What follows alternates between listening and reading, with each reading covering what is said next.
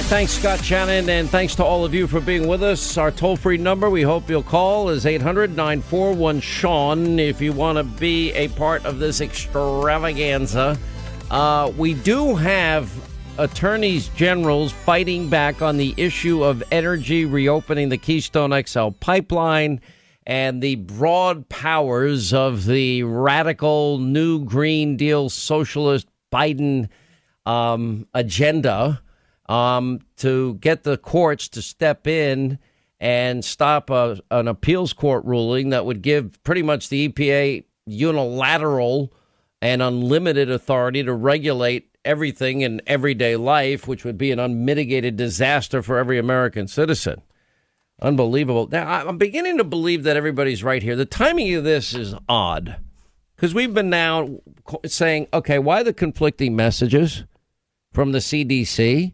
Now the CDC gets exposed as as basically taking written talking points from the teachers unions and and using that as their policy rather than following the science, which we always get like follow the science, follow the science, follow the science. Okay.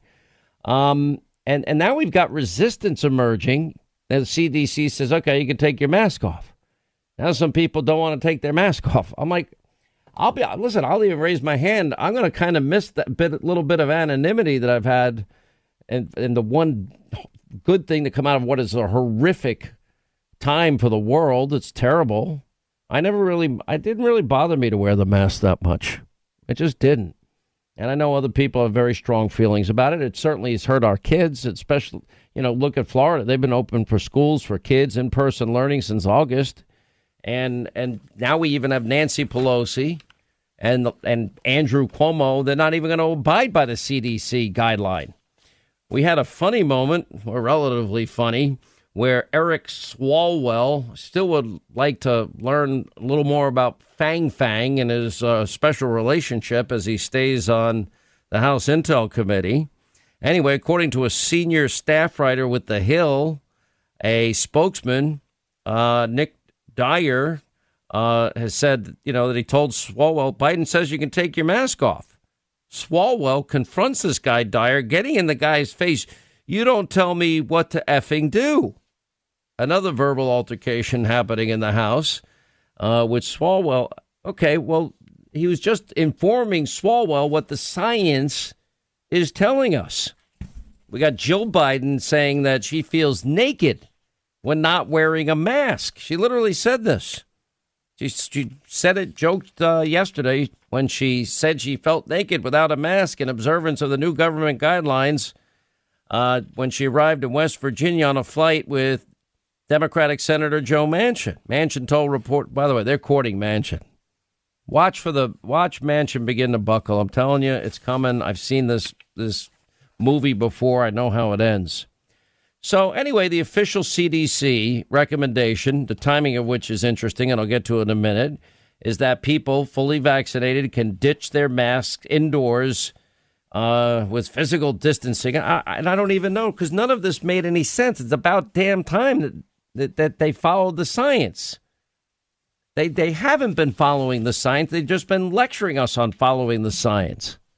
CBS's Gayle King says apparently she's taken off her mask outdoors. And she says she gets these judgmental looks and side eye, as she calls it, for not wearing her mask outdoors in New York. You know, the, the great flip flopping Fauci, you know, you know, people are being stopped on the streets by the mask police all over the place. Now, something I, I it's inexplicable to me, and I actually went and I did a little bit of research and and tried to get to the bottom of this for you today because we now have eight New York Yankees. Eight. That's a lot of people, a lot of Yankees that have been fully vaccinated that have now contracted the virus. And it's it's not the biggest number in the world, but the numbers are there and I think it's fairly dramatic. We now have eight separate cases with the New York Yankees of fully vaccinated people. Now, I went to the CDC website, and this is as of, I think, yesterday, and total number of fully vaccinated infections reported is 9,245. 5,877. 63% are, are women. People age 60 years or more, you know, it's about 4,245. 835 hospitalizations and 132 deaths. These are people fully vaccinated. Bill Maher of his show, Real Time, he tested positive and he was fully vaccinated also. And thankfully, I think most of the Yankees and Bill Maher feel are asymptomatic. He says he feels fine. Um, it, it doesn't instill a lot of confidence. The only thing you have to look at is the t- tens and the hundreds of millions of doses now, I guess worldwide, that have gone out, and it's not a common phenomenon, but it is a phenomenon. And uh, anyway, the new mass di- guidelines are out there, and you know now some people, GOP lawmakers, after the week that Joe Biden has had, which has been an unmitigated disaster, people are asking, well, what's the deal? Why make this announcement now? Is it a means of distracting the public and just holding the public, you know, holding this information back? And how long have they been holding it back for? Because the CDC has already proven itself to be politicized with the teachers' unions. Anyway, we have from Freedom Caucus, Andy Biggs is out there saying while the new mask guidance is encouraging, the CDC and far radical left colleagues only chose to do this to distract from the consequences of their catastrophic policy decisions that have been heard around the world. Anyway, side note according to the New York Times, apparently Biden is prone to outbursts laced with profanity. Apparently, those trips are often difficult for advisors who are peppered with sometimes obscure questions. Avoiding Mr. Biden's ire uh, during one of these decision making seminars means not only going beyond the vague talking points that he will reject, but also steering clear of responses laced with acronyms or too much policy minutia, which will prompt an outburst of frustration, often laced with profanity. Looks like Joe, if he doesn't get his hot cocoa in his sippy cup in the in his afternoon nappies, and you know, pretty cranky apparently. You know, but just a week ago, Jen Circleback Psaki was talking about, uh, well, he just does it as he wears the mask as an extra precaution. Dr. Fauci warning kids still have to wear masks when playing with friends. Well, what if everybody if everybody around them is vaccinated? Why? Andrew Cuomo says that New York will not follow the CDC guidance and ditch masks as he claims he's going to rely on the science. Well, that's what the science is saying, Andrew. You're such a genius the last time you went rogue and put old people in nursing homes and were foregoing the free beds that were built and manned with all the PPE and all the ventilators you needed with Donald Trump because you left thousands of those beds empty and, and sent the most vulnerable population to be amongst the most vulnerable population with, with knowing that, that that that was probably the dumbest thing to do but they did it anyway I mean, it's sad to see how how people have made the wrong decisions here, and then they just double down on stupid. Anyway, see, a little bit of COVID sense has broken out here. All of a sudden, good sense has broken out. So is it a surprise? Who knows? I don't know. We'll let you decide. Comrade de Blasio is out there offering free uh, hamburgers and French fries. Where's he getting them from? Shake Shack or I forget which Five Guys. I don't I don't know which place. Shake Shack. Okay, I hear they're great burgers. I don't think I've tried that one. They're the best. Jason is saying in my ear. You like them better than In and Out Burger? I've never had In and Out Burger. All I know is Shake Shack. When you have a shake, some fries, and a double smoke shack, you're not eating for at least twelve hours. Really? That good, huh? Oh, they're that good. I think they're the best. They're expensive, but it's worth it. Look, one of the reasons people are saying that the it's this is too coincidental is, you know, Biden still refuses to say if he knew the Colonial Pipeline paid 5 million dollars to these hackers to get the pipeline back online. Nobody's gotten a straight answer out of him because I'm not allowed to answer questions. They won't let me. They get mad when I answer questions because I sound like such a dope. Mr. President, we, we, if I'm on the ransom, were you briefed on the fact that the company did pay the ransom? I have no comment on that. Thank you. I have no comment on whether or not you are briefed about paying ransom to get our energy sector back online? That'd be an important question, Joe. Next important question. Have you called Vladimir and said, Vladimir, you better get your hackers under control? This is what the cost is going to be. Are you, are you willing to even step up a little bit besides the weak? Yeah, Israel has the right to defend itself. And and by the way, Joe, why are you and Schumer and Pelosi, why are you all silent as Israel bombarded with more than 1,500 rockets and you got the anti Semitic wing of the Democratic Party ripping Israel, that is the victim of the this ongoing unprovoked attacks against it? I mean, thank God for the Iron Dome. The media mob pretends not to notice but Joe Biden, Nancy Pelosi, Chuck Schumer, they don't lift a finger. They're going to respond to Ocasio Cortez and Congresswoman Tlaib and Congresswoman Omar and others and their comments about Israel and Congresswoman Presley. Now, Netanyahu says Hamas is going to pay a heavy price. They need to pay a heavy price. And now that they fired their 1,500 rockets, uh, doesn't mean that it's time that this conflict stops. Israel has every right to prevent this from happening again at this point. And on top of it, you got a Palestinian terror leader thanking Iran for funds, for funding the rockets used to pound Tel Aviv. Uh, and Joe wants to open up negotiations and, and pay what? How many how many billions more to the Iranian mullahs that chant death to Israel, death to America? Monies that get in the hands of terror groups like Hezbollah and Hamas whose charter calls for the destruction of Israel. Israeli troops now have entered the Gaza Strip. Good. They have a right to fight back and to stop this from happening ever again, and they should.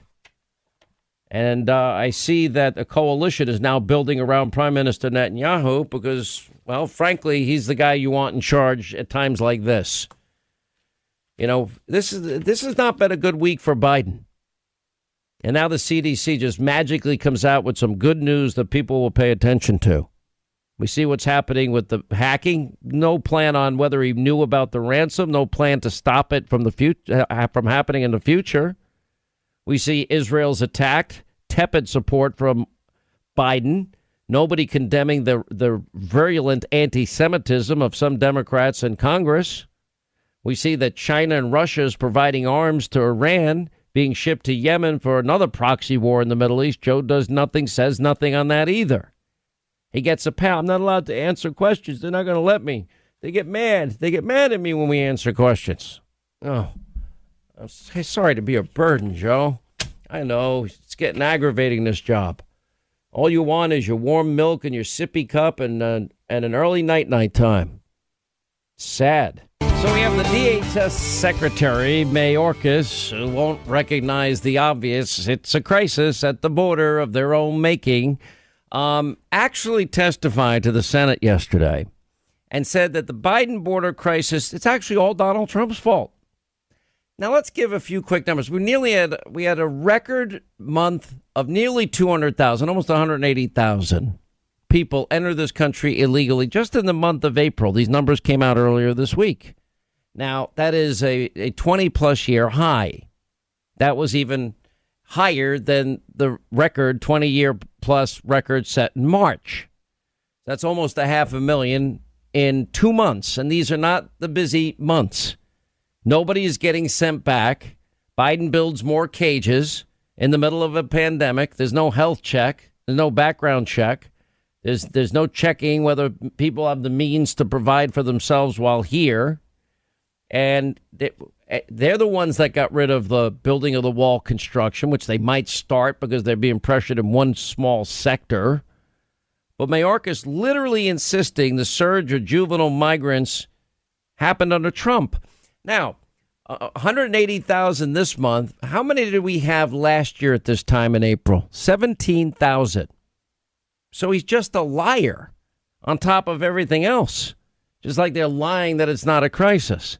Just that, like they're lying that infrastructure actually means child care and pre-K uh, uh, schooling and and and free college is, is all infrastructure. Everything's infrastructure. None of it is. Rob Portman was astonished. I'm not able to sit up here and not comment on the idea that somehow this is Donald Trump's fault. Ron Johnson, I've got a chart, total apprehensions at the border, and it shows quite clearly, it's galling, quite honestly, to hear that this is a crisis inherited. It was not. They're the ones that got rid of the stay in Mexico policy. They're the ones that brought back catch and release. They're the ones that stopped the building of the border wall. I mean, good grief. It's not even a state of denial, it's just outright lying. All right, when we come back, the misery index is back. I'll explain. All right, 25 to the top of the hour, 800 941 Sean, if you want to be a part of the program. Um, over at the American Thinker, um, they reminded us all how the media used to chronicle the failures of Republican presidents by invoking, quote, the misery index. Many of you may not have heard of this. If not, uh, I am really old because it was a very common term for a long time. The misery index is the sum of the current seasonally adjusted unemployment plus the current inflation rate. Remember, inflation jumped 4.2%. That is frightening. That means inflated prices. That means you pay more. Look at the price of lumber. Look at the price of other goods at Home Depot and Lowe's and look at the prices in your grocery store. Corn corn prices through the roof, soybean prices through the roof. Pretty much everything you pay for now is costing you more and you're getting hit on two fronts. Not only on the inflationary side, but also on the cost of delivering goods to market, most of which come by 18 wheelers uh, that are out there every day, and everything you buy in every store you go to likely got there by a truck. Now, trucking companies are not going to make less money per mile. That's not how their businesses are run. Truck drivers are not going to take less money per load. And they've got their own issues because they too are impacted by inflation. So the high gas prices, diesel prices in this case, one guy told me it was about a hundred bucks more per fill up every time. It's getting serious, and this was happening before the Colonial Pipeline hacking that took place. Anyway, so the misery index is the sum of the current seasonally adjusted unemployment plus the current inflation rate. Jimmy Carter used the misery index in his 1976 presidential campaign against Gerald Ford 1975, almost two years before the election, it was a whopping 19.9%. Since Joe Biden is at the helm, the mi- misery index is on a dramatic rise, and now it's up to 10.3%. Half the equation, inflation, again up 4.2%. That is the highest number, according to the Labor Department, in 12 years, the largest gain since September 2008 and a number that is well above what was part- uh, anticipated by Wall Street and others. April seasonally adjusted civilian unemployment 6.1%. Why? Because they're paying too much in unemployment benefits and people are being paid more to stay home. That's why states like now we have I think 6 or 8 states now that have joined South Carolina, Florida, and others saying we don't want the extra unemployment benefit just like the big blue state bailout. You know, Republican states, they're, they're literally trying to put strings and attach them to them so that states that take any federal COVID relief money that we all know isn't COVID relief money, that somehow they're not allowed, they're forbidden from raising, uh, low, sorry, forbidden from lowering taxes. Now we've got states like New York, New Jersey, Gavin Newsom out there in California writing checks to illegal immigrants. And about two thirds of people in California are going to be getting a check from Gavin. Sounds an awful lot like vote buying in the lead up to this vote on whether or not he should be recalled. Bill Clinton and and they they kind of and Democrats in the in the day they kind of changed the inflation calculation to reduce the effect of food and fuel prices, conveniently keeping the inflation rate low during the Clinton years. That's sort of like them redefining the word infrastructure or emergency aid for COVID. They just make it up to be whatever they want it to be. So imagine if those costs were more represented in the current inflation number because you got some of the prices over the past year. When you look at the Bureau of Labor Statistics, gas is up 51%. Bacon, I love bacon, thick cut bacon, Oscar Mayer preferably, that's up 11%. Fruits and vegetables, they're up about 7%. Used cars and trucks, they're up 22%. Government's raising prices. I think they make more per pack of, of sold cigarettes than tobacco companies. That's up almost 10%. Airline fares are up 10%. And look at this lumber prices are 130% more than they were just a year ago. So watch for the misery index because that's going to happen. On top of that, we've got consumer confidence. You know, when if you want to look at the real economic news, University of Michigan survey consumer sentiment dropped a full 6.2% from the final April read just a few weeks earlier to a score of 82.8. Economists they had, they had forecast again 90.3 to 88. Consumer confidence in May that tumbled due to the higher inflation. People know when they're paying more money for goods and services. People know when they fill up their tank that they're paying more. You have even a former Obama economist warning that Biden's inflation is worse than he thought.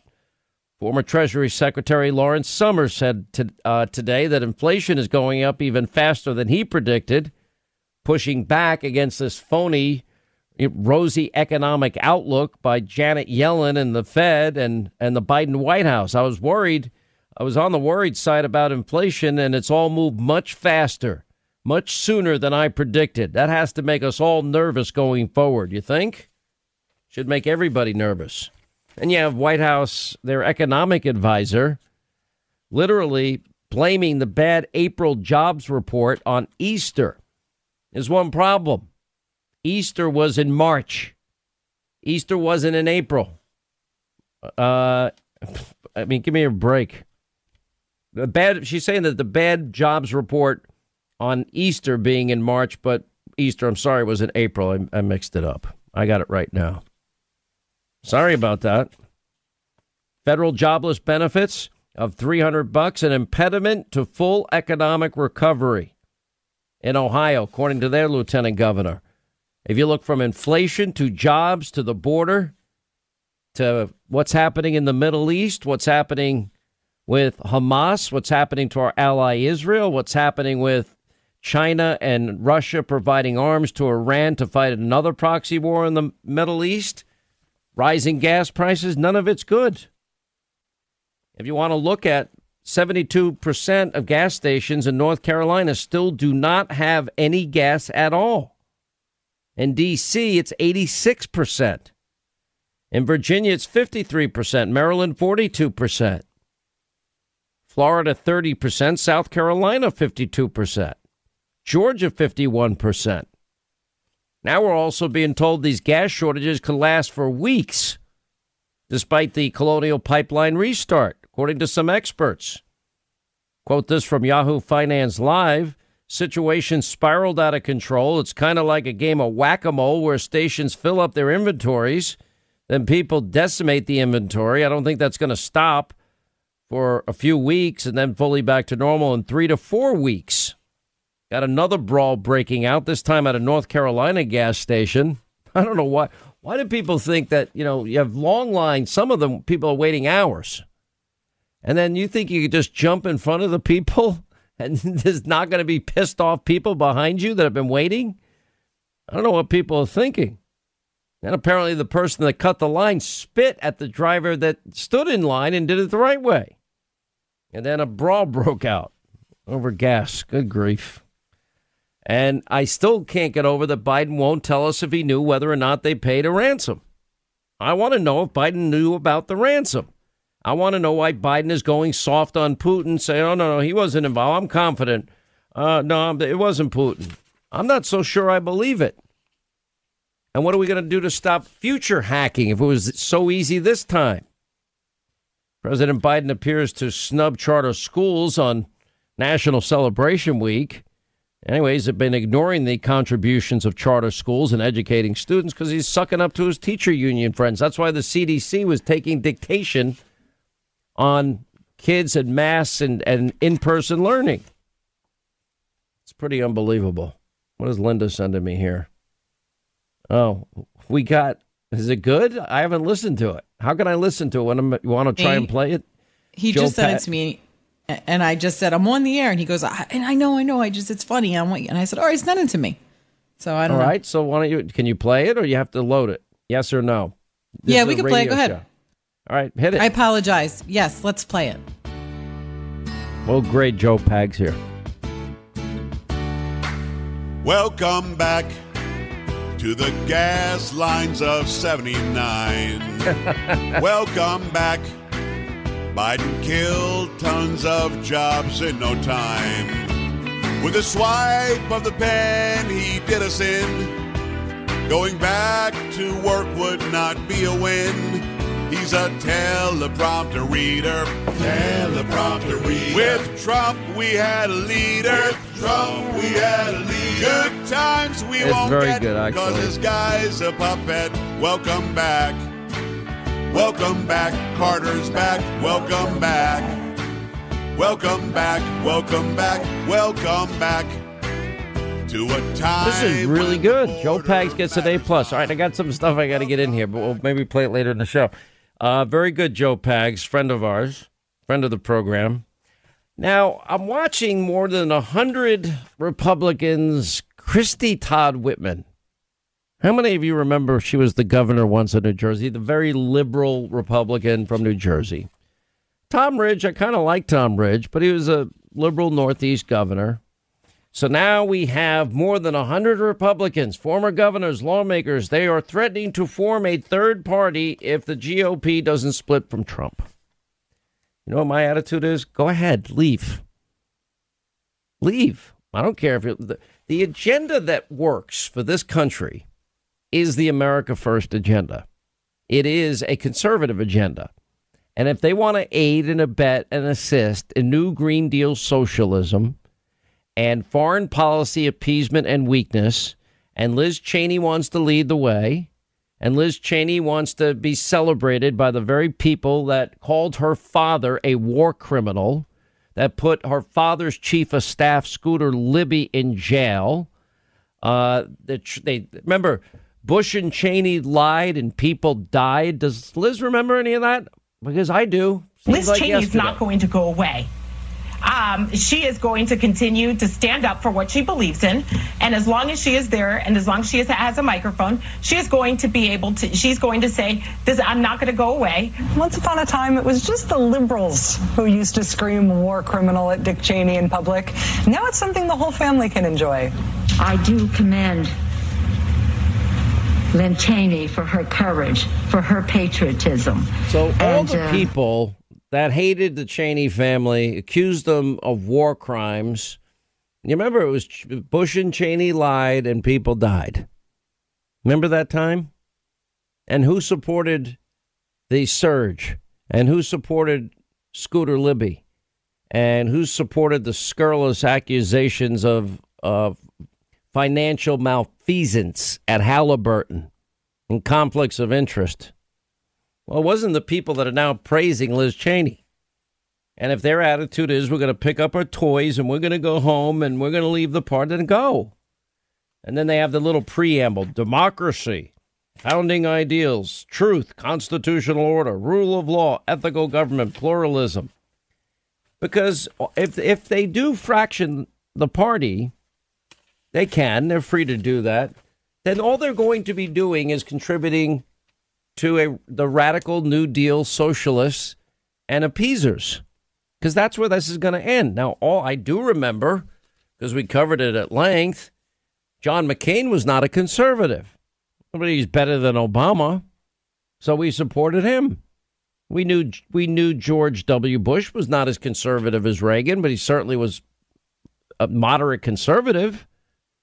And then he became a wartime president, was most of his presidency on a war footing, and I would argue he did an overall good job. But they hated all Republicans. Remember, the people that called Reagan an amiable dunce, that was the Republican establishment. It's the same thing. Mitt Romney, moderate Republican, now radical leftist, but far better choice than Obama. How many times have conservatives told for the good of the party, you know, we, we can't have you going third party? Okay. And if they want to do it, then let them go help. Then they, they will they will get the country that they deserve. Can't stop them. I'm not going to beg and I'm not going to plead with any of them. There's this certain level of sanctimony. It, it's just funny. Mitt Romney, he's praised by the people that called him a racist. He's praised by the people that refer to him as a misogynist, you know, binders of women. Praised by the people that said he was a boarding school brat cutting the kids' hair in the middle of the playground and everything in between. You know, same thing when John McCain came out after he promised the people of Arizona one thing on health care and, and he, he stopped it. He got back at Trump all right. We all suffered as a result of his vendetta against Trump. You know, I'm not going to spend my time trying to convince RINO Republicans that are more than willing to help advance socialism and appeasement abroad from doing what they want to do. It's a free country.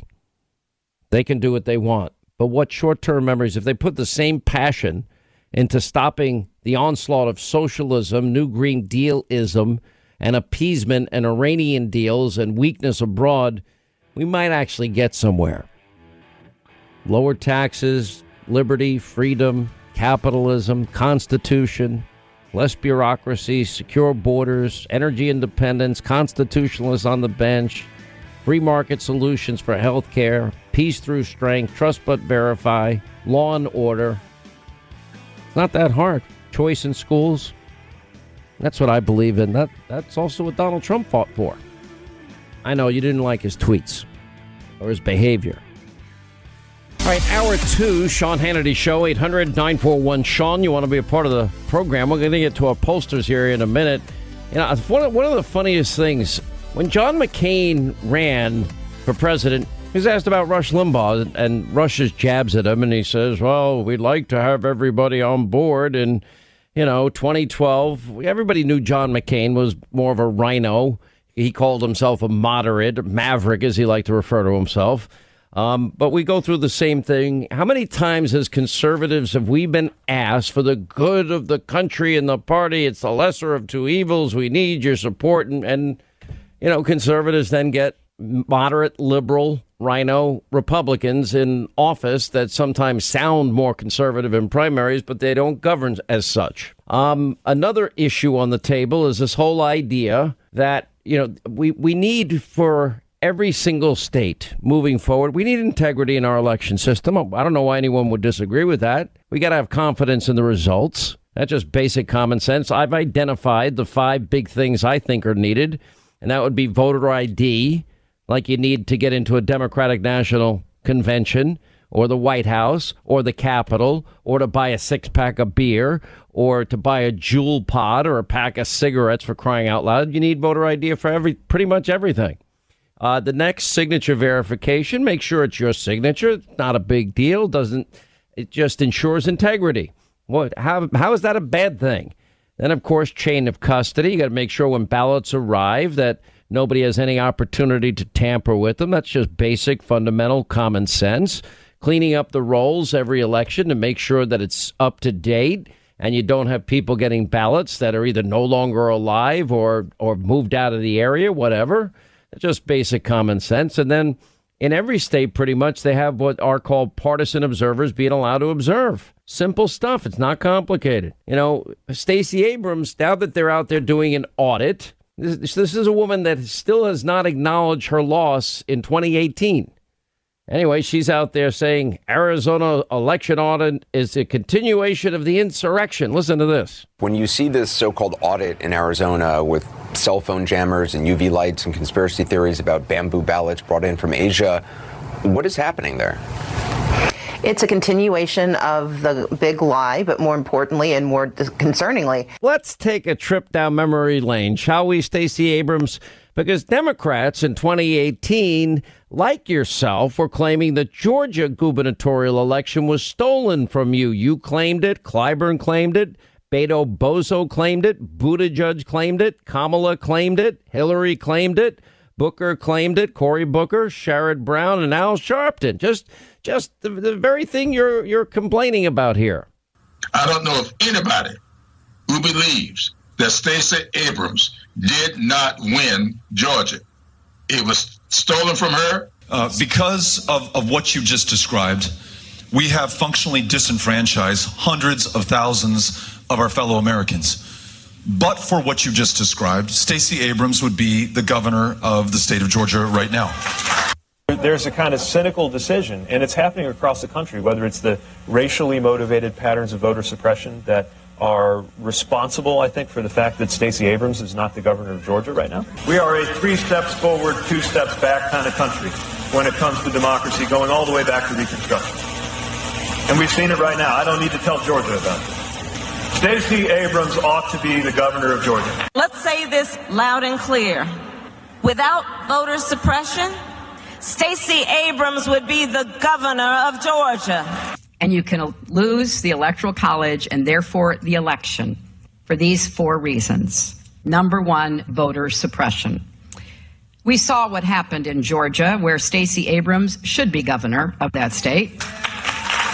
I know Stacey well. She was one of my uh, really strong um, surrogates in the campaign. If she'd had a fair election, she already would have won. I'm saying this uh, from a perspective where I have not been in the weeds, but I think that Stacey Abrams' election is being stolen from her using uh, uh what I think are insidious measures to disenfranchise uh, certain groups of people. If Stacey Abrams doesn't win in Georgia, they stole it. It's clear. It's clear.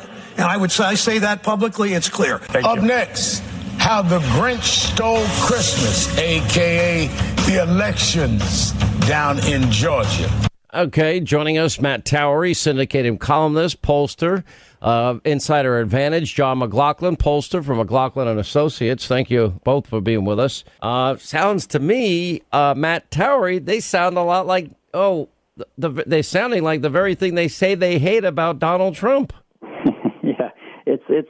of course selective because the media decides who they're going to focus on and who they're not going to. And by the way, can we get rid of this term gaslighting too? That's another word that's crept in recently into politics, which I'm sick of. Um, there, look, I know Georgia very, very well. There have been election problems in Georgia for many, many years. There were problems when the Democrats were in control and it hurt Republicans. Maybe there are some problems sometimes when Republicans are in control. But the fact of the matter is, Stacey probably had some issues that she brought up in 2018 that were legitimate. Trump definitely had some issues that were legitimate in Georgia this last time. No election is perfect, but uh, what you laid out, Sean, as the, in essence, the precepts of how you conduct a fair election, if we just follow what you just set forward a little earlier, that solves it. And none of those issues can possibly be argued by either side because they just make for a fair and an equitable election. John McLaughlin, same question. Well, I, what's scary is last year they know that they were able to enable fraud in that state with the drop boxes. They basically, uh, you know, you had drop boxes where people were ballot harvesting, and they were concentrated around Democrat counties. Twelve percent of the vote, according to our polls, uh, voted in these drop boxes, and they overwhelmingly went three to one for the uh, uh, for the Democrats, and they couldn't produce chain of custody records. So private contractors that Mark Zuckerberg paid for through his foundation were picking up the ballots and dropping them off whenever they wanted at the Secretary of State's office the next day. You don't know where they went in between. And now the Republicans have tightened up the law, and most Georgians actually support it because it's anti fraud, requires voter ID, and they standardize the number of days and hours, including weekends, two mandatory Saturdays, optional Sundays. So you have this liberal law that three quarters of Georgians support for that. Three quarters of Georgians support uh, government issued voter ID and security with uh, social security numbers, and also two thirds supported the increasing of the drop boxes and the ballot security, so that you know these boycotts and the division and the ones who are being dishonest is Stacey Abrams and the Democrats because they've got a pretty liberal law down there that all they did was make it more secure that the drop boxes would now be in all government offices, not just Democrat areas and not just with uh, uh, open open to the public with private contractors and and collecting them, et cetera.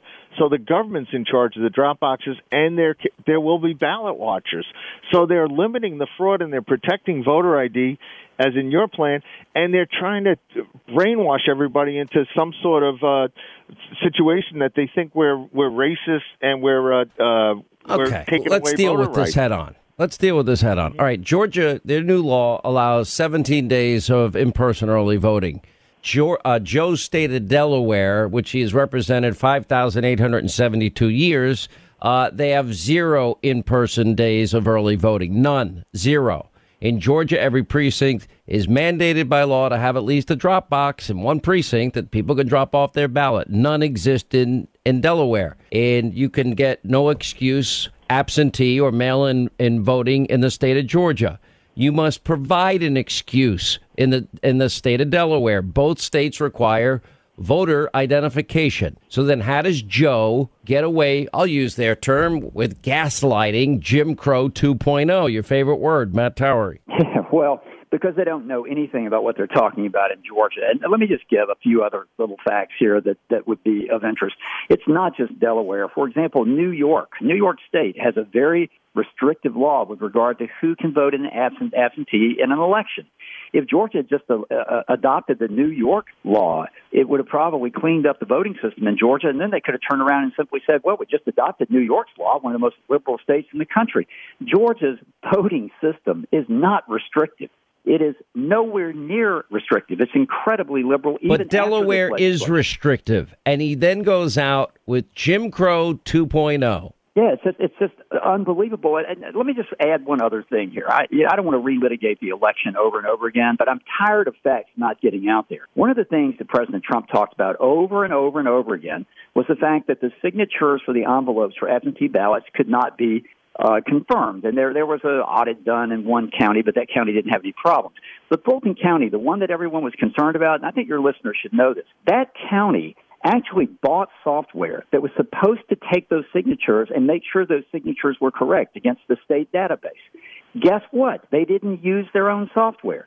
So you think, do you think naturally some people might have some questions about why Georgia law would have to be secured and made stronger when you have that sort of omission and the news media never reports it whatsoever? And that's an absolute fact. How come Joe Biden gets a pass on the issue of race? He himself, having partnered with the former Klansman that that that filibustered the '64 Civil Rights Act to stop the integration of schools and, and school busing because he didn't want schools to be racial jungles. Joe Biden's words. How come he gets away with that, and then he can claim? Well, then you ain't black. Or he can make other incendiary statements. My state was a slave state. Or Joe Biden can use Jim Crow 2.0. How does he get away with his past record on race, John McLaughlin? Well, what it, it's the double standard in the media. Plus, they're you know they they they lie about these things. They call us liars, but they're they're not telling the truth. And the fact of the matter, Georgians are really upset that basically they they took the Major League Baseball All Star Game away from them because they improved their state laws to make to to have honest elections. And they also the president of the United States Joe Biden called for a boycott of Georgia uh, by corporations. And the majority of Georgians uh, oppose that. And now and, and they're looking at Georgia and they're saying well the state's 33 30% African American and what they're trying to do is they're trying to drive the Republicans down to single digits because in the past, Governor Deal, my client in, in 2014, got reelected because he got double digit support from African Americans. Donald Trump improved his support among African Americans. And basically, what they did was they they were the ones who didn't tell us the truth about these drop boxes that the state legislature never approved, the governor never, you know, signed on to. The Secretary of State signed a consent order that was brought by Clinton's uh, lawyer Marc Elias, who was working for the Democrats in the last election, and they basically, uh, you know, literally uh, enabled fraud to be able to get the ballots they needed uh, to win Georgia. And so they've legally won Georgia, and the people of Georgia have taken the election back from them and are and are, and are putting it back in a place where where Republicans can win again, and they're trying to stop us. And basically, they want to they want to railroad us with Stacey Abrams, who is not telling the truth and is going along with these lies. So they're they're you know the the people of Georgia are getting their backs up because they're being vilified while the rest of the country in places like New York when Mark uh, when uh, uh, Matt was talking about New York New York doesn't allow voter ID basically you can't ask the election inspectors on election day are not allowed to ask you for voter ID and there's 15 states like that where the Democrats have control. They want to do that with this this uh, corrupt politicians act. Take away voter ID, take away signature verification, allow non-citizens to vote. That's what they're trying up in Vermont. They do that in parts of California and Maryland already. It's it's a uh, uh, you know, the country's going to the country has to fight back. We got to protect our elections and our democracy. Well, that's why that's why states need to do it now. The number one item, if you're going to be deputized and you want a chance at winning in 2022 and four, is you got to get your state legislatures now to to absolutely put these simple integrity reforms in place. It's not complicated. I, I, can't even even begin to fathom why people wouldn't support it. And the next thing you've got to do is stop HR and SR one, Matt Towery. Well, yeah, and, I, and you know, back to the boycotts that that we just talked about. You know, most of these corporate uh, heads they have no clue how elections really work in Georgia. They didn't know what the election reform in Georgia even did, and naturally, the national media has no clue. And I can speak to this as a longtime Georgian turned Floridian, but I still uh, have a company there, and I'm involved in Georgia every day. And and uh, John is absolutely right. The people of Georgia are really beginning to get tired of being told that they are the corrupt state when in fact they are one of the most open states for voting in the nation.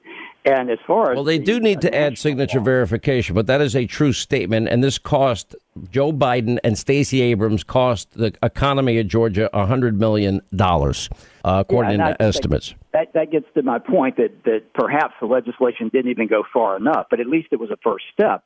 Uh, the other thing I would say is the national, if you want to talk about a, a, a big power play, it's this national law that's being proposed that would take away the constitutional rights of the individual legislatures in the states to set their own election laws in the first place. It's unbelievable that they can sit around and talk about Georgia and Georgia overreaching and use that as a, as a justification to overreach beyond even anything the anyone who knows the U.S. Constitution would ever consider as being a possible uh, means of us having an election. Right. It nationalizes I've got a, our election. Thank you both, Matt Towery, John McLaughlin, 800 941 Sean. You want to be a part of the program. Uh, Ami Horowitz talks to Hamas leaders in the middle of this conflict. We'll give you uh, his read on it all as we come back and continue on this Friday.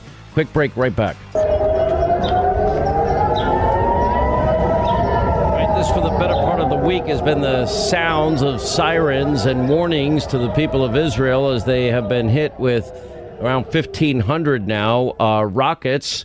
Uh, by the way, the, the Palestinians are actually thanking Palestinian terror leader, thanking Iran for the funds and the rockets used to pound Tel Aviv. Wow, pretty unbelievable. Israel fighting back and have troops now that have actually entered Gaza and uh, other things are happening as well. This is a terror organization that is committed to the destruction of the state of Israel. You have some rioters that have torched a synagogue in Israel, and it's getting worse by the hour. Now, what is the response of Joe Biden? Uh, yeah, you have a right to defend yourself. Gee, thanks, Joe.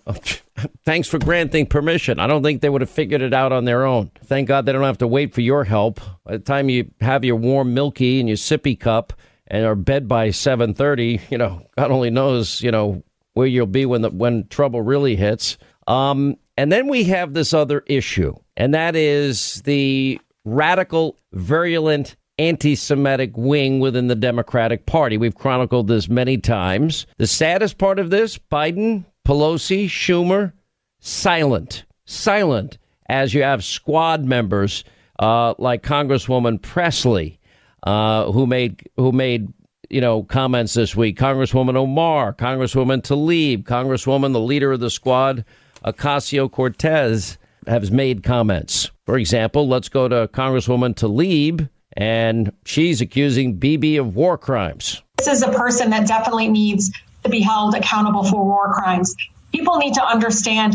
I'm not asking you to stand against, um, you know, the, the, the, the various people there but the leader there that is promoting this kind of violence that is leading to the continuation of killing of you know children and and just the continuation of just the pain and the harm and the oppression uh, uh, and the violence towards Palestinians.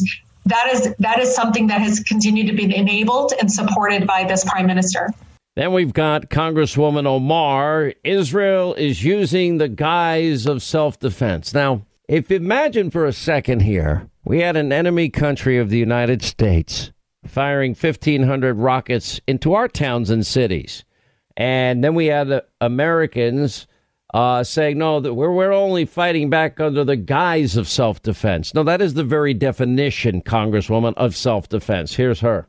And instead of condemning blatant crimes against humanity and human rights abuses, many members of Congress have instead fallen back on a blanketed statement defending Israel's airstrikes against civilians under the guise of self defense. Well, that's a lie, too, because these are targeted strikes against military targets as the the radical Hamas leaders actually use as human shields uh, hospitals and schools to fire their weapons into Israel. That would be called the truth. That's fact.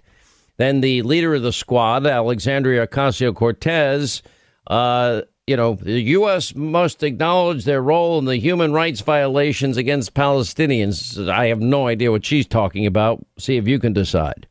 And when I saw those airstrikes that are supported with U.S. funds, I could not help but wonder if our communities were practice for this. This is our business because we are playing a role in it. And the United States must acknowledge its role in the injustice and human rights violations of Palestinians. This is not about both sides. This is about an imbalance of power. When I first got here, she actually is more right than she knows. Because 40 days ago, Joe Biden opened up $235 million to the Palestinians. Now, we've been to Israel. I've been to border towns. I've been in in towns where kids they're not allowed to play outside because there's not enough time to get in a bunker if in fact the sirens go off and a rocket is fired because of their close proximity to Gaza. So they have underground bunker playgrounds for kids in these border towns. We've been to the police stations. We've interviewed the police chiefs. I've looked at the sophisticated rockets and weaponry with shrapnel designed to kill and maximize damage um, in border towns as well. And the rockets are getting bigger and larger every year. Uh, we've also been out with the IDF. You want to talk about helping the Palestinians? Yeah, the money that Israel and the U.S. has provided has been used to buy cement, build sophisticated tunnels 60 feet underground, because I've been in them and I've showed it on my TV show many times, uh, where they then have electricity and cement, and literally with monies and cement and electricity provided by America and Israel, so that they can sneak into Israel and commit acts of terror against Israelis. That's very real too, and that that happens. So yeah, we are p- playing a role. Hamas's charter calls for the destruction of the state of Israel. That has never changed. Then you have Palestinian terror leader thanking Iran for the for the funds they're providing, thanks to Joe and Obama, rockets that they use from Iran to pound Tel Aviv. Really? Who's the victim here? Now, over the years, documentarian, frequent guest of this program, Ami Horowitz, he's actually interviewed Hamas terrorists, been to Gaza, like we have been there. And uh, he joins us now for a little bit of insight. Ami, welcome back. It's always a pleasure. Thank you, Sean. So you've talked to these Hamas leaders. We know what's in their charter, calls for the destruction of Israel. I don't know how you got out alive. You probably snuck in under the guise of something, knowing you. Yeah, you know, it's funny. When I was going up to meet um, one of the heads of Islamic Jihad, and uh, they're in the refugee camp of Jenin, and when we're snaking our way through these narrow alleyways, and my local fixer, he looks at me and he goes, uh, look, man, we're getting some hard looks. Maybe we should turn around. And I go, don't worry, man. I got my, uh, my scruff going. My mom tells me I look Palestinian. He goes, in Los Angeles, you look Palestinian. With Islamic Jihad, you look like Israeli special forces. But yes, it was uh, scary, and we spent time with Hamas, Islamic Jihad, and the one thing they kept saying over and over again is they are looking for the day, inshallah, that Israel will be destroyed, and they hope they will be God's weapon to destroy Israel. They kept saying those things as if they're talking points. Their ultimate goal is not peace in any way, shape, or form. Their ultimate goal isn't the dignity of their own people because they're the ones who are hiding all the missiles and, and, and all the bombs and all the weapon depots inside the schools and the mosques and the hospitals and the kindergartens. They don't care. It's a death cult. They don't care about anything with, with other than the exception of the state of Israel. Israel is fighting against a people whose entire battle plan is a war crime. We have to understand that, right? Uh, uh, you're, you're talking about 2,000 missiles, 2,000 in just a couple of days, sent into a country, Israel, the size of New Jersey. And, and, and by the way, I think it's important to note that Gaza is an extraordinarily dense place. Yet, even though Israel has bombarded this place, which is so dense, it has the lowest casualty rate of any army on earth by a factor of many.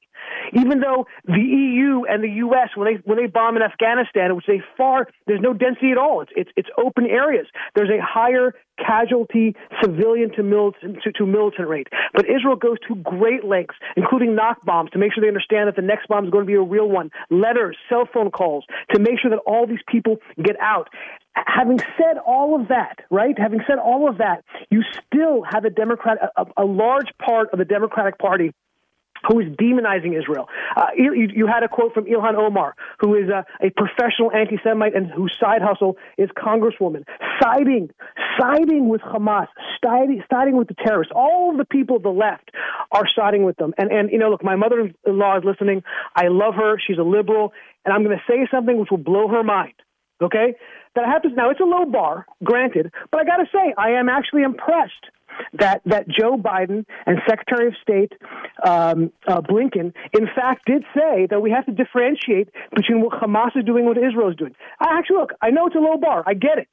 But I'm actually okay. I'll be honest. I mean, we often agree that that is just so low a bar that it's not even worth discussing. I mean, I mean, if uh, you you've got a nation under attack, their sovereignty and existence now is in jeopardy before our eyes. That's not a question. That's that's not a. There's no bar there. That is just fundamental, simple, basic truth. If you're attacked, you get to fight back. Yes, but but what we're seeing in real time is is is a wave overtaking the a significant part of the Democratic Party, uh, which has been openly anti-Israel right? The ascendancy of the Democratic Party is not the, the centrist. The ascendancy of the Democratic Party is this anti-Semitic, anti-Israel hate that we've seen. And, and I, and what you, what, you mentioned it before, and this is so important that you see the people who used to be pro-Israel, right? Uh, and, and you, the Democrats who used to be pro-Israel, and they're sitting there quiet not saying a word. And when the loudest voices in the Democratic room are, in fact, the, the Rashida Tlaibs and the Ilhan Omars and, and, and, uh, and AOC and the rest of the squad. Uh, and this is, look, Israel needs to be a by, it always, it was for many years, but it needs to be a bipartisan agreement on Israel's right to defend itself and the importance of that. But we're not seeing that. And that is deeply troubling. Well, you can't get to first base with people that don't think you have a right to exist. You can't get anywhere. No, what's there to um, what's there to, to discuss? I, I, I agree. Okay, so Absolutely. the next question I have is that now, did, where did you tell these Hamas leaders you were from?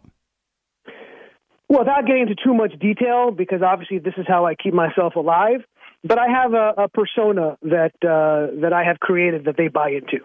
Uh, look, they would never talk to Ami Horowitz. I mean, Ami Horowitz, they would they would say they want to talk to him, and then they would kill me. So we, we got to be very careful about how we, we deal with these people because they're not open to discussion. Uh, they they they all they want is to kill, and they made that they made that very clear during these interviews. They're not looking for peace. They're not looking for even again. I, want, I can't stress this enough. They're not looking for the justice of their own people. That's why they're hiding these weapons among their people. By by the way, dozens of these missiles were fell short and fell into Gaza themselves. So Gaza itself is under attack by Hamas, and they don't care because they're a cult of death, Sean. And by the way, I think it's also important to note that Israel's reaction to this is not only for Gaza and for Hamas, but it actually is a warning for Hezbollah. Because Hezbollah on the northern border in Lebanon has 150,000 more accurate rockets provided by Iran. The, remember the remember that country Iran, the one that, that, that Joe Biden wants to make a deal with? and exclude these missile sales. But they have 150,000 of them, and this is a very important message to Hezbollah, saying if you come after us, we are going back at you. I don't care what the international response is. I don't think they should care. Ami Horowitz, thanks for sharing this with us. We appreciate it. Stay safe when you go over there. All right, as we continue back to our busy phones, Don is in Iowa. Don, you're on the Sean Hannity Show. Glad you called. Hi, Sean. Thank you for taking my call. I appreciate it. Oh, thank you. You, it says you're a trucker. I am a truck driver and a Marine veteran, and I have a bottle of brass polish that I'd like to send to Ami. uh, okay. well, let me ask you why you want to send that. Anyway, let, let me ask you this. Um, you're a trucker. You get X yep. number of, I guess, you get paid by the by the mile you drive or the load that you bring. How much more That's are you correct. paying to fill up your your tank with diesel? Uh, Sean, it's easily a hundred dollars per fill up. Okay, so you're paying a hundred dollars more now. Are you going to eat that? Is your trucking company going to eat that, or is that cost going to be passed on to the consumers? Well, I fill up every day. Multiply that times the six days I'm out driving, and that's six hundred dollars a week. I'm now losing per annual uh, over last year's cost. So obviously, somebody has to pay that. I can't pay it. My money has to go, you know, take care of my family, and so you know, my my uh, margin has to be the same every you know every year, or I go out of business. It's that simple. So obviously, we're going to pass the uh, costs on to the uh, brokers that are shipping their bread, their milk, their uh, car parts. Everything goes up because of that. Oh, I think people understand everything we buy at Lowe's, Home Depot, everything we buy at our pharmacy, everything we buy at a grocery store is because of you, because you bring it there, and truckers like you. And you know right. now you're under the added threat. You're going to be paying more for consumer goods yourself with inflation at its highest rate in 12 years. Then gas prices through the roof. That means the the people that we were told were not going to have higher taxes are paying everything higher. Everything's going to cost more. Thank you very much, Joe That's Biden. Right. Um, anyway, thank you, my friend. We appreciate you being with us. 800 941 Sean is our number. You want to be a part of the program. Quick break. We'll come back. News Roundup, Information Overload Hour. When we come back, uh, we will update you on the pipeline closure and attempts now to reverse Biden's uh, signature closing down the Keystone XL pipeline. Straight ahead. Up next, our final news roundup and information overload hour. All right, news roundup, information overload hour, 800 941 Sean, if you want to be a part of the program.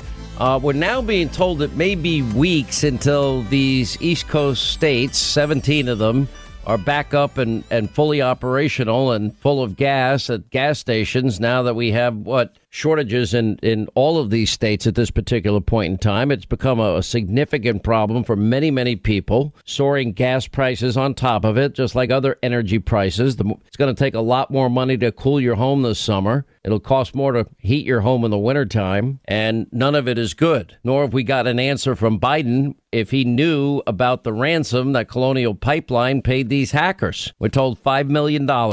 $5 million. We haven't gotten an answer in terms of what he's going to do with Vladimir Putin, considering we believe these hacks came from Russia. What, what's Joe doing there? Why isn't Joe more supportive of Israel? Why isn't Joe standing up to China and Russia providing arms to Iran that they're shipping to Yemen for a proxy war? Why isn't he standing up to the Iranians providing the weaponry being used by Hamas and Hezbollah? Uh, what's Joe going to do on any of these issues? What are we going to do to prevent future cyber attacks that go to the lifeblood of our economy, and that is our energy resources. And now that we have both Jennifer Granholm and John Kerry both saying the same thing, that the best way to to ship oil is through pipelines. Then it raises the question: Well, why did he shut down the Keystone XL pipeline? Why is he now contemplating closing the Dakota pipeline and all other sources of energy, knowing that it's only going to put a burden on we the people that he said he was not going to tax higher? Anyway, here's uh, Jennifer Granholm and John Kerry both saying pipelines are the best way to move fuel.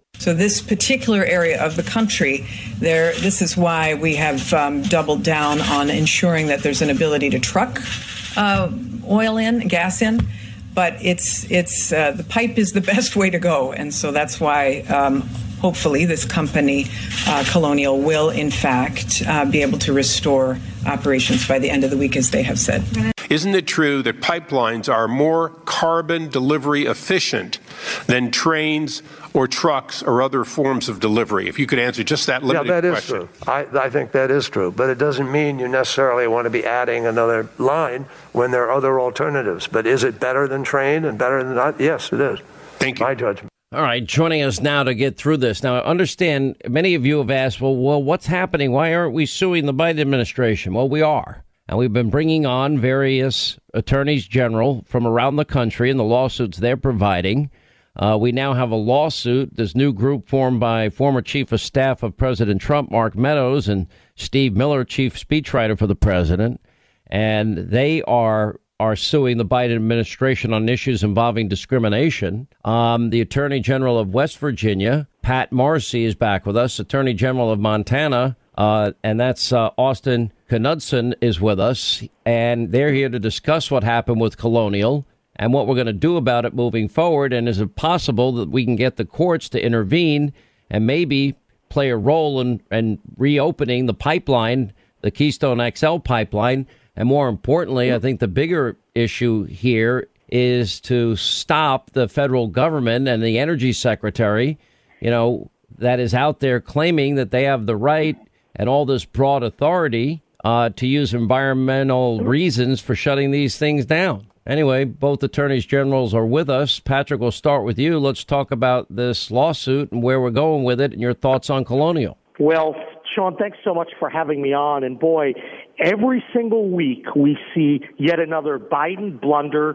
and backward policy coming out of this White House. And the more we see what's going on and the consequences to the Biden policies, I'm becoming convinced this is an American last and China first energy agenda coming out of the Biden White House. And I, just can't help but think that the Biden energy policy is designed to eliminate America's energy independence. When you look at all the things they're trying to accomplish to eliminate and close the coal fired power plants, to dramatically shut down the use of pipelines, uh, to cut in half natural gas capacity, and then, of course, you're going to see the consequences with the price of energy.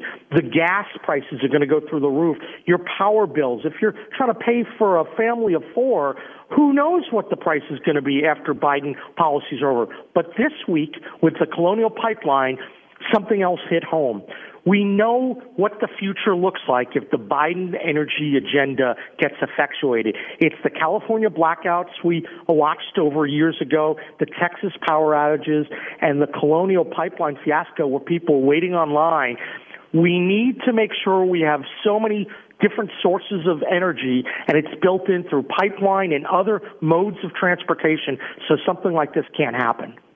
Well, I agree completely. Uh, uh, Austin, your take on it? Oh, I think General Morrisey's got this exactly right. Look, Sean, we're we're looking at a situation right now where parts of Atlanta are paying upwards of ten dollars a gallon for gasoline, and that's if they can get it. You know, this wasn't an issue four months ago. This wasn't an issue six months ago, and I think this is just indicative of what's going on right now in the country with Joe Biden virtue signaling to his to his coastal elite donors. Uh, this we we had energy independence, we had energy surplus, and now we're in a situation we've got shortage lines from one pipeline being shut down. And this is why 21 states have joined uh, Montana in, in suing on the Keystone XL pipeline. That's a huge pipeline project for the state of uh, for the state of Montana and for the country uh, that would bring millions of gallons of crude oil into the U.S. to be refined in U.S. refineries and be provided to U.S. consumers. Uh, this is a no-brainer. And on day one, President Biden axed the project. He axed tens of millions of dollars in tax revenue to Montanans. He axed thousands of union jobs. Uh, and I think this colonial pipeline really shows us where his priorities really lie here. It's not flyover country. It's not folks standing in line, uh, waiting in line now for fuel. It really is his coastal liberal friends. Well, it's the lifeblood of the world's economy, our economy. I mean, I'm an all of the above guy. You give me a better form of energy that's cheaper, I'm all for it. I have no problem whatsoever. Um, and I think eventually, maybe one day we'll get there, but we're not there now. And the fact that they so easily were able to shut this down. Then you have Kerry and you have Granholm both admitting that that pipelines. I mean, it's almost unbelievable. The best way to move, move fuel, then why would we stop building them and take away high paying career jobs with specialized trades that are not easily transferable? Um, let me go to the broader question about this 19 state coalition, uh, Attorney General Pat Morrisey, that you've been able to build. You're trying to get the U.S. Supreme Court uh, to stop an appeals court ruling that would give the EPA pretty much unlimited authority to regulate pretty much every aspect of our everyday life. Rules that will devastate coal mining, that will hurt uh, your state of West Virginia. Uh, also, other states are going to be hurt. I mean, uh, to, to the point where now we're talking about a serious impact on daily life and destroying people's incomes here. Well, Sean, you're exactly right. And that's why that petition before the U.S. Supreme Court is so important. The EPA just does not have the authority to snap its fingers, act in an all powerful manner, and eliminate fossil fuel. These are questions that are going to have to get resolved by Congress. But what you're seeing with the Biden administration right now, through its executive orders and its regulations, is they want to transfer a maximum amount of power over transform the EPA from right now being an environmental regulator into a central energy planning authority. I think that the case that we've put together to go up before the U.S. Supreme Court is correct because it can't be the case that the EPA has virtually unlimited authority to push forward this radical agenda. That has to be tethered to Congress and the Constitution. It's not. And Sean, I think that we're going to have some progress because back in 2016, when very similar issues were considered at the U.S. Supreme Court, we obtained the historic stay of the Obama power plan. I think people knew the implications then up at the court. I'm hopeful they'll know it now. But I'm telling you, too, the American people are going to begin to see what's going to go on when you look at the long lines that are in place. That is the future of Biden energy policy. Yeah. Now, what about other lawsuits, and, and why does it have to be the the Supreme Court's intervention here? Well, in this case, it's the Supreme Court because we were just in the D.C. Circuit Court of Appeals, and so we want to make sure that we reverse the decision that came out of D.C. that flowed from the old Trump uh, coal era rules and also building on some of the Obama Clean Power Plan rules. The Supreme Court is the right body to consider it right now because if they don't, you're going to have President Biden spend the next four years unchecked by the courts, and then the damage is going to be done. It won't matter whether we win in court if we don't get the court to consider it now. Everything's at stake now because Biden will use this unchecked authority to do whatever he wants. That's why it's so critical that the court hear our case now. Attorney General Knudsen, one of the problems is is getting the Supreme Court to take a case. They they only are able and capable of taking a small percentage of cases that are presented to them. Uh, this would be a case where I think they should be involved. They they have they have an obligation, frankly, to be involved, considering the economic impact of states and the broad sweeping generalized freedom to to just with the stroke of a pen eliminate jobs and destroy industries. Absolutely, Sean. I, I think that's why it's so important that we go through the process and get this case in front of them. Um, it, it, you're, you're right; they only take a small percentage of cases, uh, but this is a huge issue that's affecting not just Montanans, not just West Virginians, but you know people all over the country. And I, I think this is definitely one that the U.S. Supreme Court should take a look at. Yeah. Well, keep us up to speed, gentlemen. It's important what you're doing that we get to the bottom of, uh, you know, stopping this Biden agenda, this radicalism, the war on energy. It is going to be, it's going to impact our foreign, our national security because now we're no longer energy independent. It's going to destroy high paying career jobs. Uh, everything is going to cost dramatically more as a result of not being energy independent. And uh, I don't even think at this point it's incalculable to get to the number of, in terms of an impact economically on this country because of these rigid, radical environmental policies uh, that Joe is adopting, courtesy of Bernie and the squad. But we appreciate you both being with us. Hope you'll come back and update us soon. Sean, thanks very much for having us on. And, and you're right on the issue with China. This is going to give them massive strategic advantage on energy, on manufacturing, and ultimately on cornering the market on these rare earth metals, which are necessary for future growth. So thanks for having us on. We'll keep pushing away and defending America. All right, back to our busy phones. Joe is in Iowa on the Sean Hannity Show. Joe, glad you called. Thank you for taking my call. I listen to you at night. I listen to you on the radio in the day. And I look better on radio, don't you think? I think so. Oh, you're hand, you're handsome Irishman. Um, it's called makeup. They make me put it on. But anyway, what's no, on you, your mind? You you you you help the people. You really do. If it wasn't for you, they they'd be having us. I don't know what they'd have us do. But uh, what I wanted to talk about was uh, who gave permission for the $5 million ransom? I thought there was a federal act that you could not, you know, like companies can't be extorted. Somebody had to give permission for that. Biden sidestepped the issue yesterday, wouldn't answer it. I got two other points. We got enough natural gas. I got a friend that's a retired chemical engineer in the oil business. Believe me, he knows his stuff. And he said we have enough natural gas right now for 200 years. Now, why aren't we using it? It's I've seen estimates cheap. I know higher than that. I, I Huh? agree with you completely, and it's clean burning. Why aren't we using it? Because the I understand the people that own the fuel business they want to sell their product. I understand that, but we should be we should be on top of this.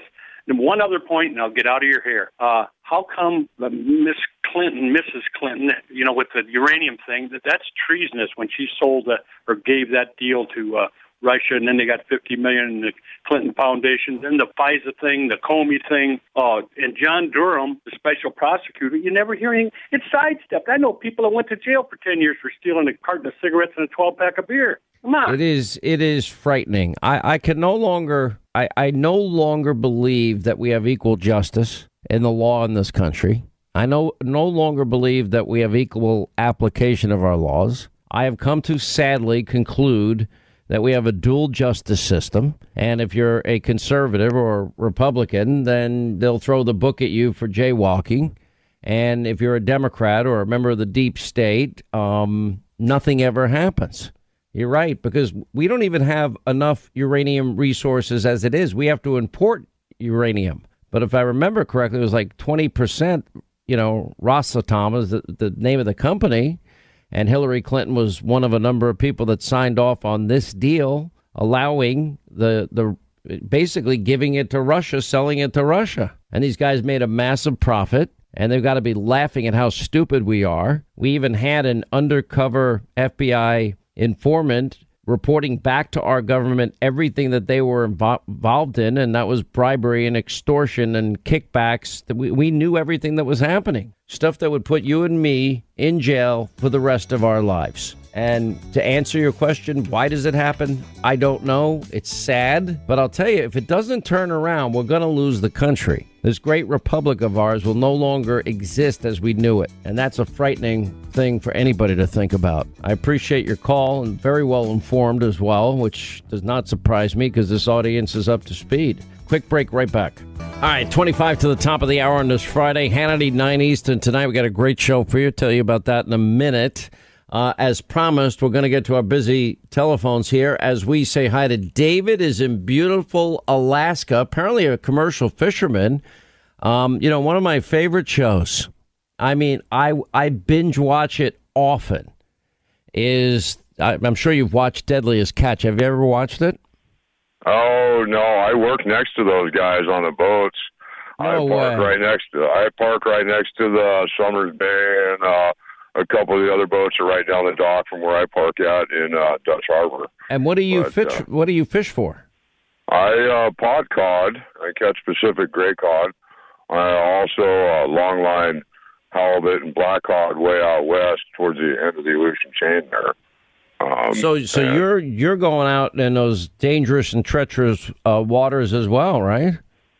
Oh yeah, absolutely. I mean, uh, it's you know when you've been doing it for so long as I have, it's just it's pretty much just another day at the office. But it does. Well, it's not. know, I mean, you're and humble. I I know that they lost a couple of fishermen, and not necessarily fishing, but I mean, it's such a brutal life doing that. It's rough. Those waters are rough. How, what are the what are the swells that you see? Oh, the swells. I've seen pretty. I've seen some pretty big seas. You know, I've seen 25, 25 footers. Um, they get bigger, but you know, most generally speaking, how the commercial fishing has changed over the years that they've they've slowed it down to where you don't have to go out and fish in the big stuff just to keep everybody safe. Well, to do the crabbing that they're doing on Deadliest Catch, I mean, they're they're going right up to the border with Russia. Oh yeah, you know I used to work on uh, cod boats where you fish right on the Russian line there, and you'd see you'd see uh, the Russian Coast Guard boats are all red and stuff, and you look over there and you'd see them patrolling their side of the waters there. And uh, I was me- I was messing with my son because I give him a hard time, and and by the way, he's doing great. He's got his own business and everything, and I'm like, listen, I'm I'm going to ask you to do me a favor. I, I'm, I just invested. You've seen Deadliest Catch, and he goes, yeah, of course, Dad, I've seen it. I, like I he loves the show too. And I said, well, I, I've been able to partner with the guys up there, and I'm going to send you up to Alaska, and I want you to, you know, do a season or two and and really get to know the business and and manage it for me. And he goes, he literally he calls me back, Dad, you're kidding, right? Come on, you're kidding. Dad, you know, Dad, you see these waves? Dad, I'm going to be puking my guts out on that ship. well, it's it's not for the faint of heart, and uh, there's another. But I- I would- I would actually like to try it myself, or it wasn't so- on the radio. if I wasn't so old, I'd like to try it. I mean, Well, It's you know what? dangerous. You better. Uh, it is dangerous, but it's just uh, it's just a job. You just got to be you know careful of what you do. Be smart. Do what you're told. Keep your mouth shut, and uh, get the job done. Because at the end of the day, it will kill you if you're not. well, they safe. call the newbies greenhorns, and so, you know, I would, Linda. What do you think? We should take like a week and go fishing, go crabbing. I, I mean, how much Dramamine do you have? I, oh my god!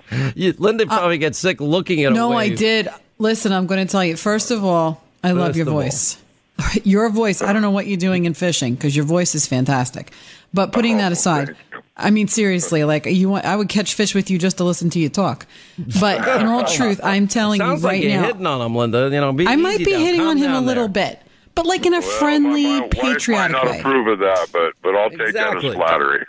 I'm telling you right now, tell your wife she's a lucky lady. Your voice is fantastic. Uh. But my point is, I took one boat trip once in my life, and I am not kidding you.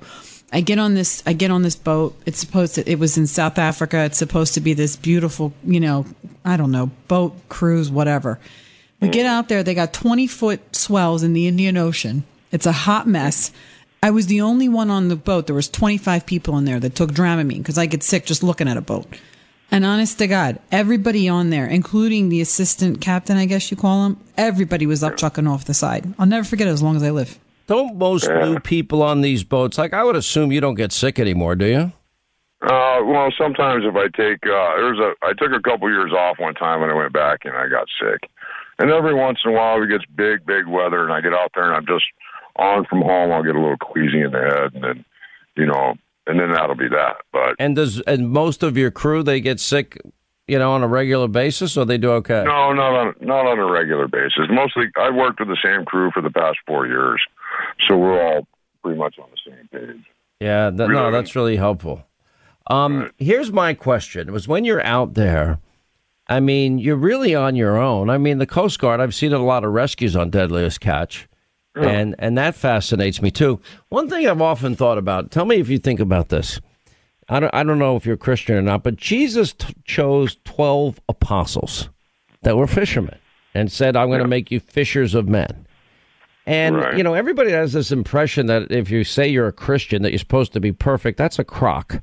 Because I would oh, imagine the fishermen in Jesus' times are pretty much like the fishermen today. Probably mm-hmm. swear occasionally. Might might notice pretty women occasionally. Uh, might go to a bar when they get back and on, on land uh, and have some beers and throw some beers back or other whatever. And you know, but but God chose you know the humble fisherman that works his ass off under brutal conditions every single day to feed his fellow man. It's a kind of a cool profession. Do you ever think about it? I do. I do think about it, and it's uh, taken me quite a few years to actually take it from uh, a living to be made to a profession. And I finally, after so many years of doing it, to being a profession and understanding how much uh, of the fish that I catch feeds the world. And It's uh, it's it so true. rather How many pounds do you catch a? year? I I know you didn't call about any of this. Forgive me. How many pounds do you catch a year? Um, on average, well, we're just I work on a small, a small fifty-eight foot boat, but we we catch about a million a year. A million, Million pounds, pounds of, of a year. fish. That's just codfish, you know. But there are other boats out there that do much better than we do. That catch, you know, five or six million or pounds. You know. Now, why And, uh, won't you? Why won't you catch more? Because your boat's smaller. Yeah, well, you okay? I'll put it like this: we call our boat a grandpa boat. All right, it's kind of a retirement gig. Uh, the average median age on our boat is thirty-eight. When That's old in that business. these- yeah, you don't get old in this business. I mean, it's it's hard. So I mean, I couldn't go work on one of those boats that are catching six million pounds. I got these nineteen-year-old kids running around that can work, you know, twenty-four hours a day and not break a sweat or whatever. And and I'm just too old for that.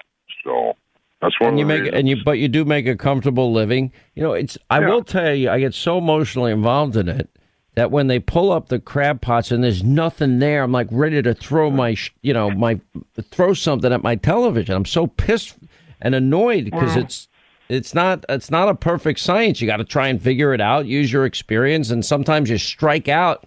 And you know, Yeah. there's 24, 48 hours of work for nothing. Oh yeah, you know, I go out there and I work 18 hours to 20 hours a day every day for 3 months. And uh sometimes you catch them, sometimes you don't.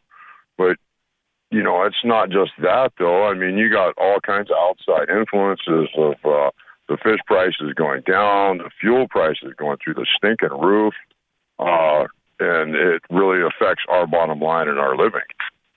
Yeah. How is it now with fuel prices for you guys? I hadn't I hadn't seen the fuel prices in Dutch lately, but my home heating fuel prices went up about seventy cents a pound or seventy cents a a, a gallon. So you know, I went from paying 500, 500 bucks to fill up my fuel tanks to almost eight hundred bucks for filling up my fuel tanks. You know, uh, and that's how I stay warm. That's how I heat my house. And Right. No, man, just that, that's brutal. ridiculous. And it's not like you can dictate the price of fish when you get back to dock, right? No, you know the the canneries. They, you know, there's a big discrepancy be- between what you see the dock price between the sale price. You know, the dock price doesn't reflect the retail price. So, uh, you know, we get we get like maybe a quarter of what what is the price in the store. So, Yeah. Well, listen, thanks for checking in with us. I wish you and your your crew the very best. Please, Godspeed on the on the on the open seas. Thanks for what you do to feed everybody every day. And uh, I will tell you, you, most people won't believe this. There's a lot of days I wish I was off fishing uh, commercially with you than being you know stuck dealing with these idiots in Washington. Well, I'll tell you what, Sean. I uh, I gave your call screener a website that you could probably check out as a site that I have that you could uh, see a little, a few more different side of fishing, and uh, it's something I created for my brothers that that fish out there with us. Oh, cool. I'll some take a look. passed- some have passed and uh, and whatnot, but uh, it's you know I love what I do, and um, and Well, I you- if you appreciate lo- what listen, you do I. I love what I do. I just wish I had a little less. I wish it was less annoying. Um, but you know, I guess everyone, every profession, yours is a profession, you know, you have your good days and bad days, and and you're making uh, pretty good money. Maybe we should partner on a boat. We'll call it the SS SS Hannity, and uh, you can run it for us. All right, all right. Well, we'll see. We'll see. We'll see what happens. So, All right, David. All right. God bless you. If you see those guys in Dutch Harbor, tell them Sean Hannity sends his best. Okay. okay, we'll do. All right. 800 941 Sean, our toll free telephone number. Um, look look at your face. You know I was going to go there because I can't help myself. I'm obsessed with these Alaska shows. I love them. I, I wonder if I could ever, like, really bite the bullet and spend a year of my life off the grid. I wonder if that's possible. What are you laughing at? What, what's so funny? Oh my god, are you being serious? I'm being. I'm serious. Hold on, because I need to turn attack. my mic off. I have a lot of laughing to do. Like Okay, Wicked Tuna. I love those guys. I'd love to go Yeah, fishing with it's them one fine day. to watch a show for an hour in your bedroom on your television. It's another I- thing entirely to give up your cell phone. Jeez, I don't. Uh, well, that would be a little rough, but they have they have phones on the boat. Okay. you don't think I'd make it? I'll be over saying. here while you contemplate that. I, I, I just I can't, I can't I'm obsessive watching it or Life Below I know, Zero or Wicked Tuna just- or I've known you Catch. a very long time.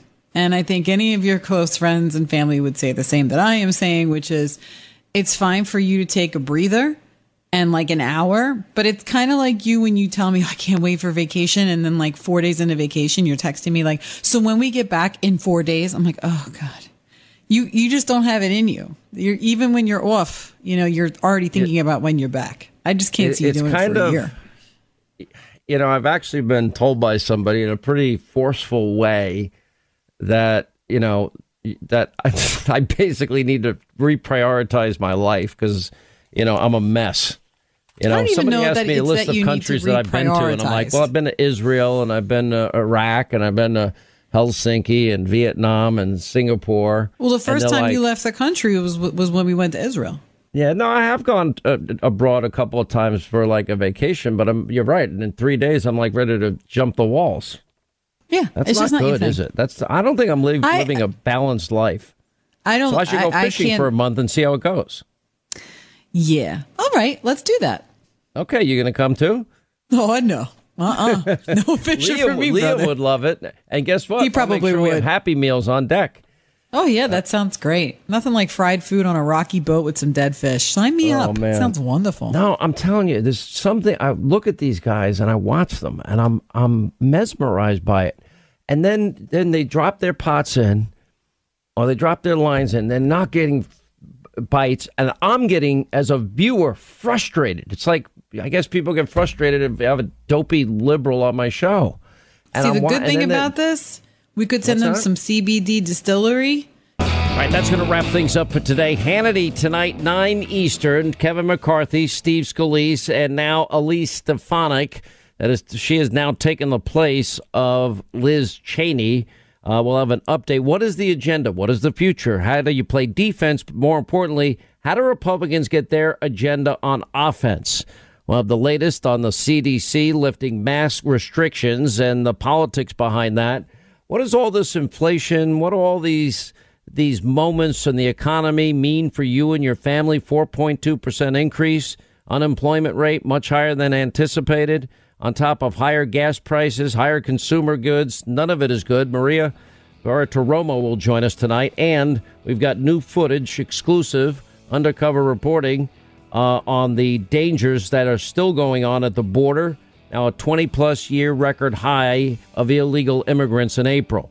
Congressman Mike uh, Garcia and Steve Miller, 9 Eastern on Hannity. We'll see you then. Have a great weekend. We'll be back here on Monday. We'll see you tonight at 9.